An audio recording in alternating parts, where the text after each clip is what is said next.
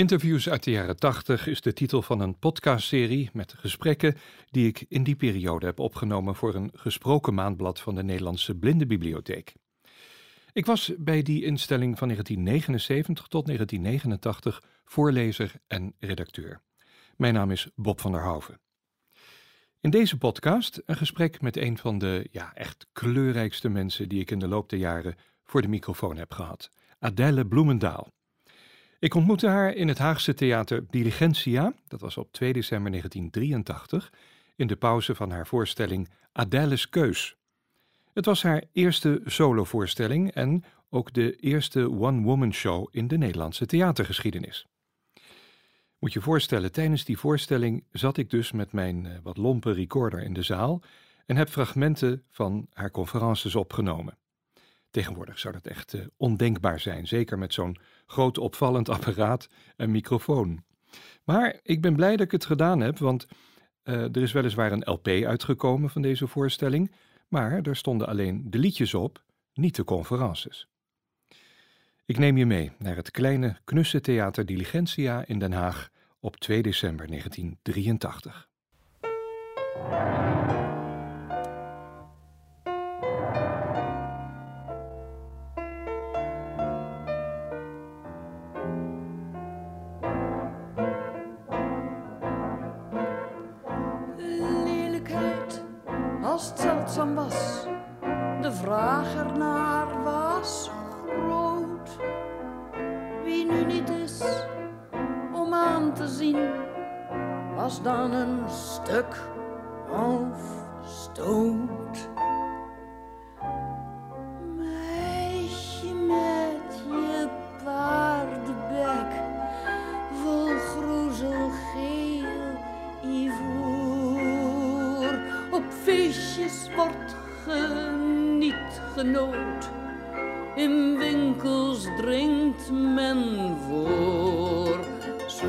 Schoonheid is niet wezenlijk, zij vergaat heel snel.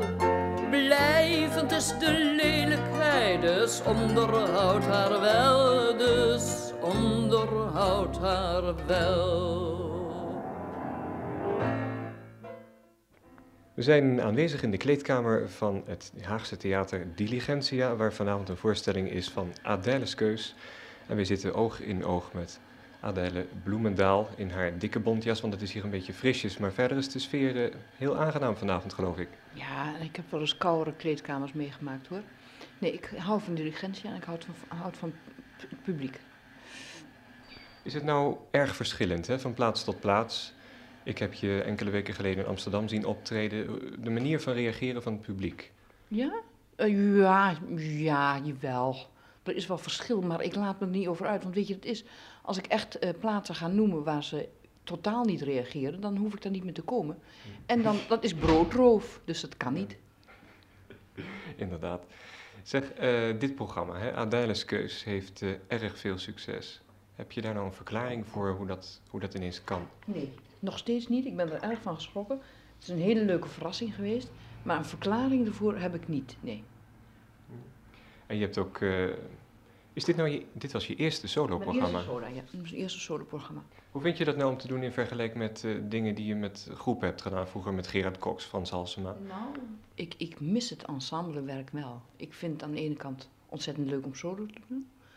Want je bent niet afhankelijk van anderen, maar ik mis het ook. Het eh, samenwerken, hè. Het, eh, En dan heb je natuurlijk ook op andere terreinen je sporen verdiend, want je hebt ook veel tv gedaan. Ja. Schaap met de vijf poten. teamwork, hè? Teamwork alleen maar. Ja. Samen met Leen en zo, dat was echt heerlijk. Ja. Kun je daar nog iets meer over zeggen, over die eh, televisiedingen die je hebt gedaan? Wat was voor jou nou een erg leuke ervaring bij eh, een Ehm, televisieprogramma? De shows met Tauber vooral. Ja. De, ja, de programma's met Tauber. Of eh, als solist of als medewerkende, het maakt niet uit. Ja. was, was fantastisch. Ja, Tauber is helaas eh, te vroeg overleden, maar eh, wat heeft hij voor jou betekend in je carrière? Oh, hij heeft mij heel mooi materiaal altijd gegeven. Altijd gevonden en eh, mij heel erg goed begeleid. En dat moet ik nu maar zelf. Hoe was dat in die tijd? Was je toen voornamelijk in het komische vlak bezig? Of was je toen ook al met serieuzer werk bezig zoals we dat in dit programma zien? Is zoals het nu, zoals het nu is. Die eh, afwisseling had het wel. Het enige wat er nieuw aan is, dat is dat ik mij eh, als mezelf tot het publiek wend. Dus, dus eh, in, conferenties. Dat heb ik nog nooit gedaan. En dat is enig. Om te ontdekken dat je. Om er nog iets bij te krijgen. Hè? Om te ontdekken dat je dat kan. Dat dat gaat. Elke keer als ik een zandbak passeer, word ik door een huivering bevangen. Iedere ouder die zich voortplant in de stad, heeft ontelbare malen rond een zandbak gezeten. Ook ik. Klamme zweet breekt me nog uit. Beklemd, ontheemd, wat doe ik hier? Zit ik tussen de moeders, verlangend naar een horecabedrijf. In zo'n zandbak spelen zich stuitende tafereelen af. Een kleuter in een weerzinwekkend handsop probeert een gele plastic schep uit te knuisten van een ander te rukken. De ander geeft niet toe. Een verbeten gevecht volgt. De agressor lijkt aan de zijn gewicht is in zijn voordeel, maar nee, de bezitter wringt de schep moeizaam los en heft die boven het hoofd.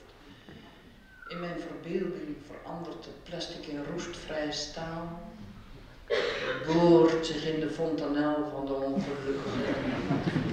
En de dader denkt, terwijl hij zijn luierblok ophaalt, zie je, wie is er geweest? Dat was dat. Dat was ik juist eh, verder met mijn kuil. Verbaal zijn ze beperkt. Ze zijn niet bij machten een overeenkomst te sluiten. Zeg, Svend. Zou je er bezwaar tegen hebben als deze gele plastic schafveer, hoor? Geef ik je als onderpand met zes uiterst handzame beestjevormpjes. Ik pak wel een kwartier per week geklaard en binnen een half uur weer gegarandeerd terug. Weet je zeker dat ik kan missen? Hallo? Zo werkt dat niet. Niet in de zandbak. Gele plastic schil. Kill, kill, kill. Vier miniatuur Neandertalers proberen een Chineesje te begraven. Zal het ze lukken? Ik sta aan de kant van de Chinees. Hij slaagt er in een van zijn beurende kuiten bijten, dwars door zijn kruipak heen en een andere belager een handvol zand in de ogen te wrijven. De andere, even afgeleid door het gekerm van de slachtoffers, verslappen een ogenblik hun greep. De Chinees ontvliet de begraafplaats. Een moment van opluchting. Niet lang. God, sta me bij. Een gigantische kleuter is bezig mijn veel kleinere kleuter door wurging om te brengen. Machteloos moet ik toezien hoe mijn beeldige beige kind langzaam blauw wordt. Met gesmoorde stem vraagt de moeder van de ellendige. Uh, mevrouw, kunt u uw jongetje vragen daarmee op te houden? De vrouw kijkt niet op uit haar viva en roept... Geert-Jan, weer nog later? Zij leest door.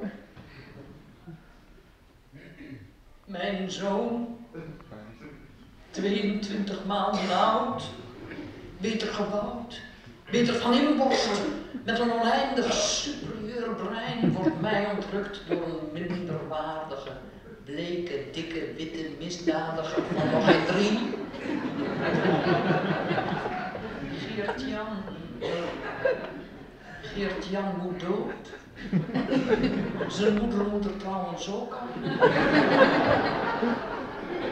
Geert-Jan moet sterven. Langzaam en pijnlijk en door mijn hand. Maar tussen droom en daad staan wetten in de weg en praktisch bezwaren. Zonder analyse en zonder hulp van buitenaf daagt het verschrikkelijke besef. Ik ben een potentiële kindermoordenaar. En al die andere vrouwen, al die andere zandbakken, hebben dat met mij gemeen. Ja, je bent nu ook tekstschrijfster geworden, hè? Ja. Oh, vroeger heb je dat toch nooit gedaan, of wel? Nee, nee, ik wist niet dat ik het kon. Trouwens, ik had er ook geen tijd voor. Hè. Ik had een uh, huishouden, een kind groot te brengen. Dus ik deed het allernoodzakelijkste. De teksten leerde ik maar in godsnaam op de, op de repetities. En voor de rest was ik uh, eigenlijk altijd met andere dingen bezig. Zoiets van het laatste, nou de laatste twee jaar zeg maar, schrijven. Als ik jouw programma zo in zijn totaal zie, komt het toch, um, ja, het is toch aan de zwaarmoedige kant heb ik het idee. Heb je daar een Ja? verklaring voor? Er zijn veel erg serieuze nummers, vind ik. Ja, maar heb je niet moeten lachen ook wel? Heel erg. Oh, Vooral om het laatste nummer voor de pauze. Ja. Eh, hoe heette dat nummer ook? Eh, de kerkhofganger. Ja.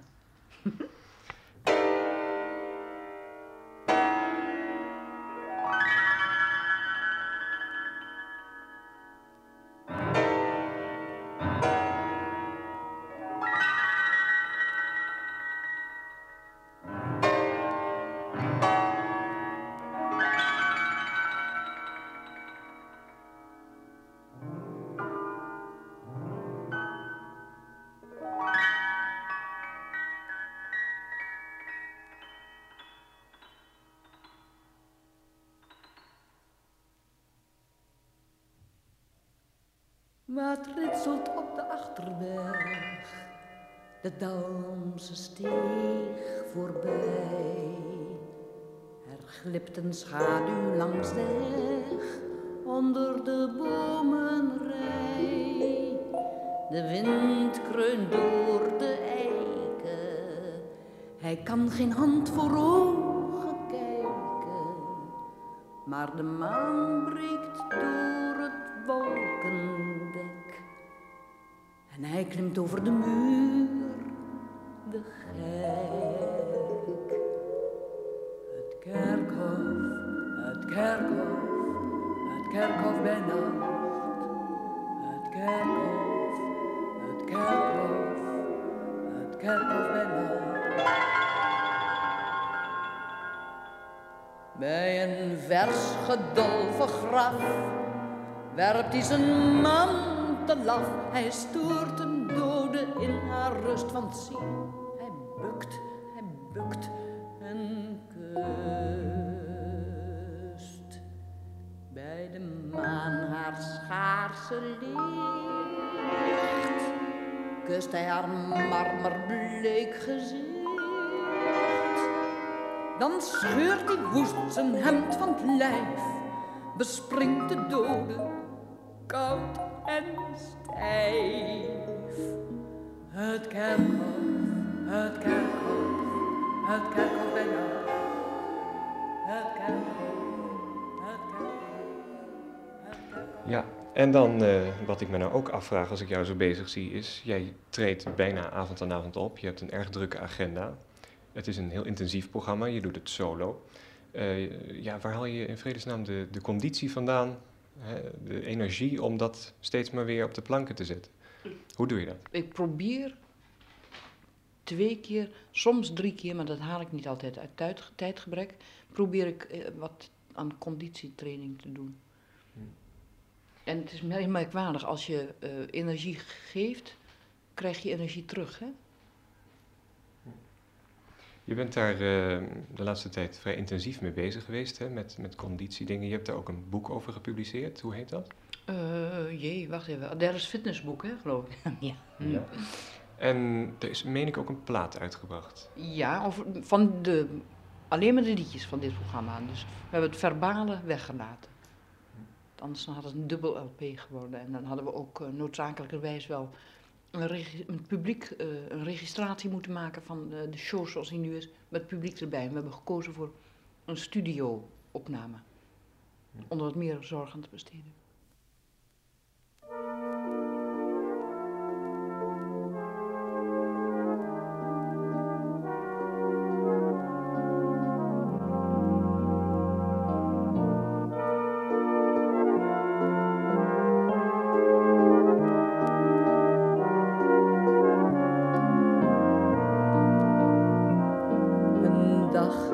Het strand is heel leerzaam een kind. Vooral als je later het geluk niet meer vindt.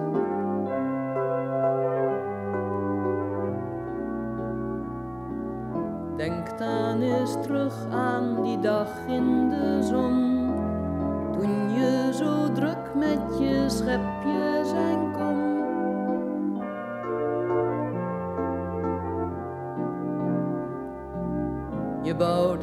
van zand een reusachtig kasteel. Maar toen kwam de vloed met die golven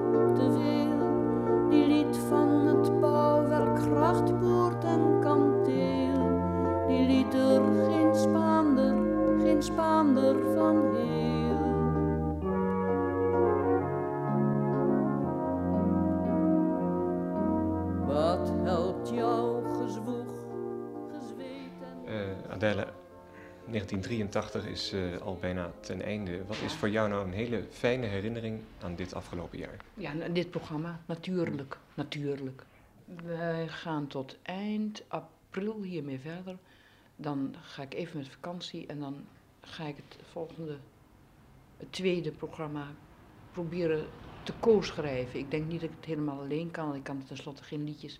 En bovendien, eh, dan zou ik waarschijnlijk een jaar stil moeten liggen en dat kan niet. En ik wil dat graag doen met Wilmink en Dorrestein en we hebben daar een samenkomst over eh, half december. Heb jij eh, goede voornemens voor 1984? Goede voornemens voor 1984. Poeh. Niet speciaal. Ik maak me daar geen illusies over. over goede voornemens. Ja. Ik heb in het voorwoord van jouw fitnessboek gelezen. Ik ben vast van plan om 110 jaar te worden. Ja. Ja. Dat wil ik graag, want ik heb zo'n boel te doen. Ik heb een hele li- lijst van dingen.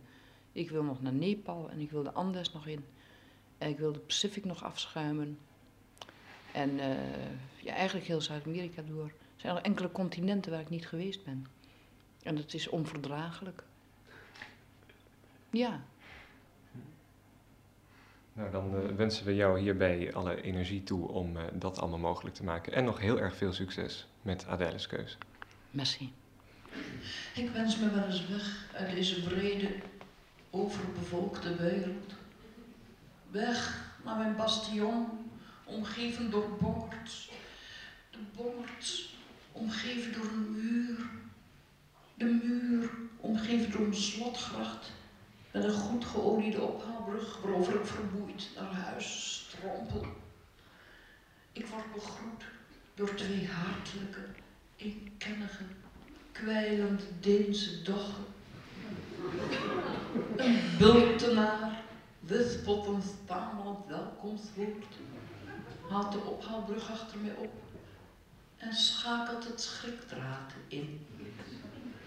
Het laatste zonlicht koestert de stukken glas op de muur.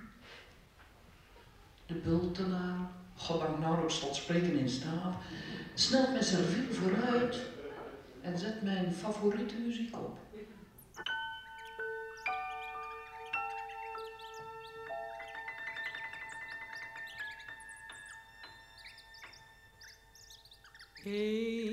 Waren wij met niet zoveel. Toen bleef de aarde schoon en heel. De beek was fris, het dal was groen.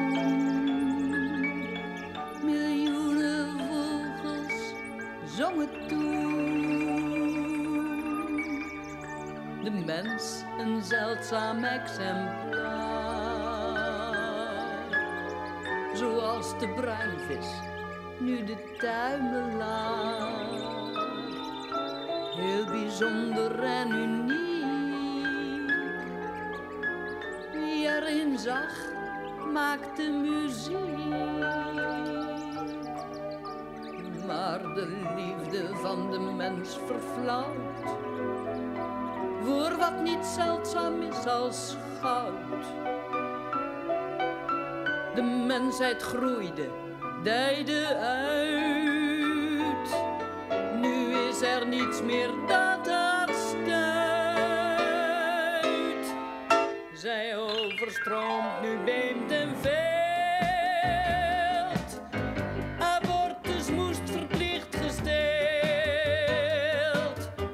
Slechts Rome is het nog niet moe. Ja, die moe, ja, die moe. Die juicht de mensen vloedgolf toe. Als in de middeleeuwse tijd bewierookt zij de vruchtbaarheid. Als de paus ooit zwanger raakt, ik wil wedden dat hij het kind wegmaakt. and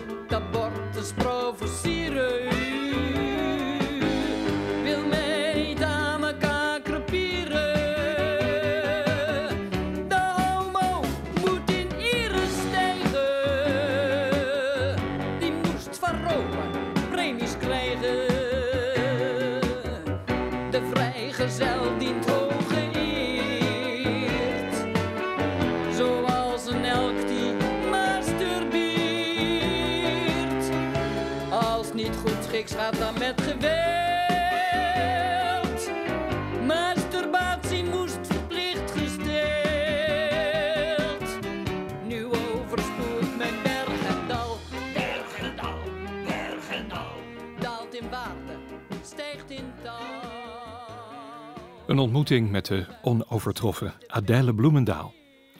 Na Adèle's keus heeft ze in de jaren 80 nog een aantal heel succesvolle one-woman shows gemaakt. Adèle in Korte Broek, Adèle in Casablanca en Adèle op de Orinoco. In 1989 speelde ze samen met Arjan Ederveen en Tosca Nieterink in de film Theo en Thea en de ontmaskering van het Tenenkaas-imperium. En met Jenny Arian, mag ook wel even vermeld worden, maakte ze in 1995 een tv-special, Meisjes in de grote stad, waarin de dames zingend aan een rijdende vuilniswagen hingen. Ja, zo ongeveer vanaf 1999 ging Adèle's gezondheid achteruit. Tijdens de opname voor het tv-programma Sesamstraat in 2000 kreeg ze een licht herseninfarct, maar dat werd niet meteen als zodanig herkend. Een dag later moest ze een optreden in de Schouwburg afbreken omdat ze op het podium moeilijk uit haar woorden kon komen. En daardoor dacht het publiek dat ze dronken was en werd ze onterecht uitgejoeld. Adèle werd vervolgens met spoed naar het ziekenhuis gebracht. Toen ze langzaam herstelde, besloot ze om geen theatershows meer te maken. Daarna was ze nog af en toe te zien op televisie. In 2006 kreeg ze voor haar bijzondere bijdrage aan theater, film en televisie de Blijvend Applausprijs. Haar gezondheid verslechterde langzaam en dat zorgde ervoor dat ze zich daarna bijna helemaal terugtrok uit de publiciteit. Wel kwam ze in 2013 nog naar de première van een toneelstuk over haar leven en liedjes, gespeeld door Paul Groot en Sanne Wallis de Vries. Op het laatst woonde Adèle in een Amsterdams verzorgingshuis, waar ze op 21 januari 2017 overleed, 84 jaar oud. Zes dagen later was haar crematie in de Nieuwe Ooster in Amsterdam met een rode clownsneus op haar kist. Ook wat mij betreft blijvend applaus voor Adèle Bloemendaal. Tot zover deze podcast. Tot de volgende.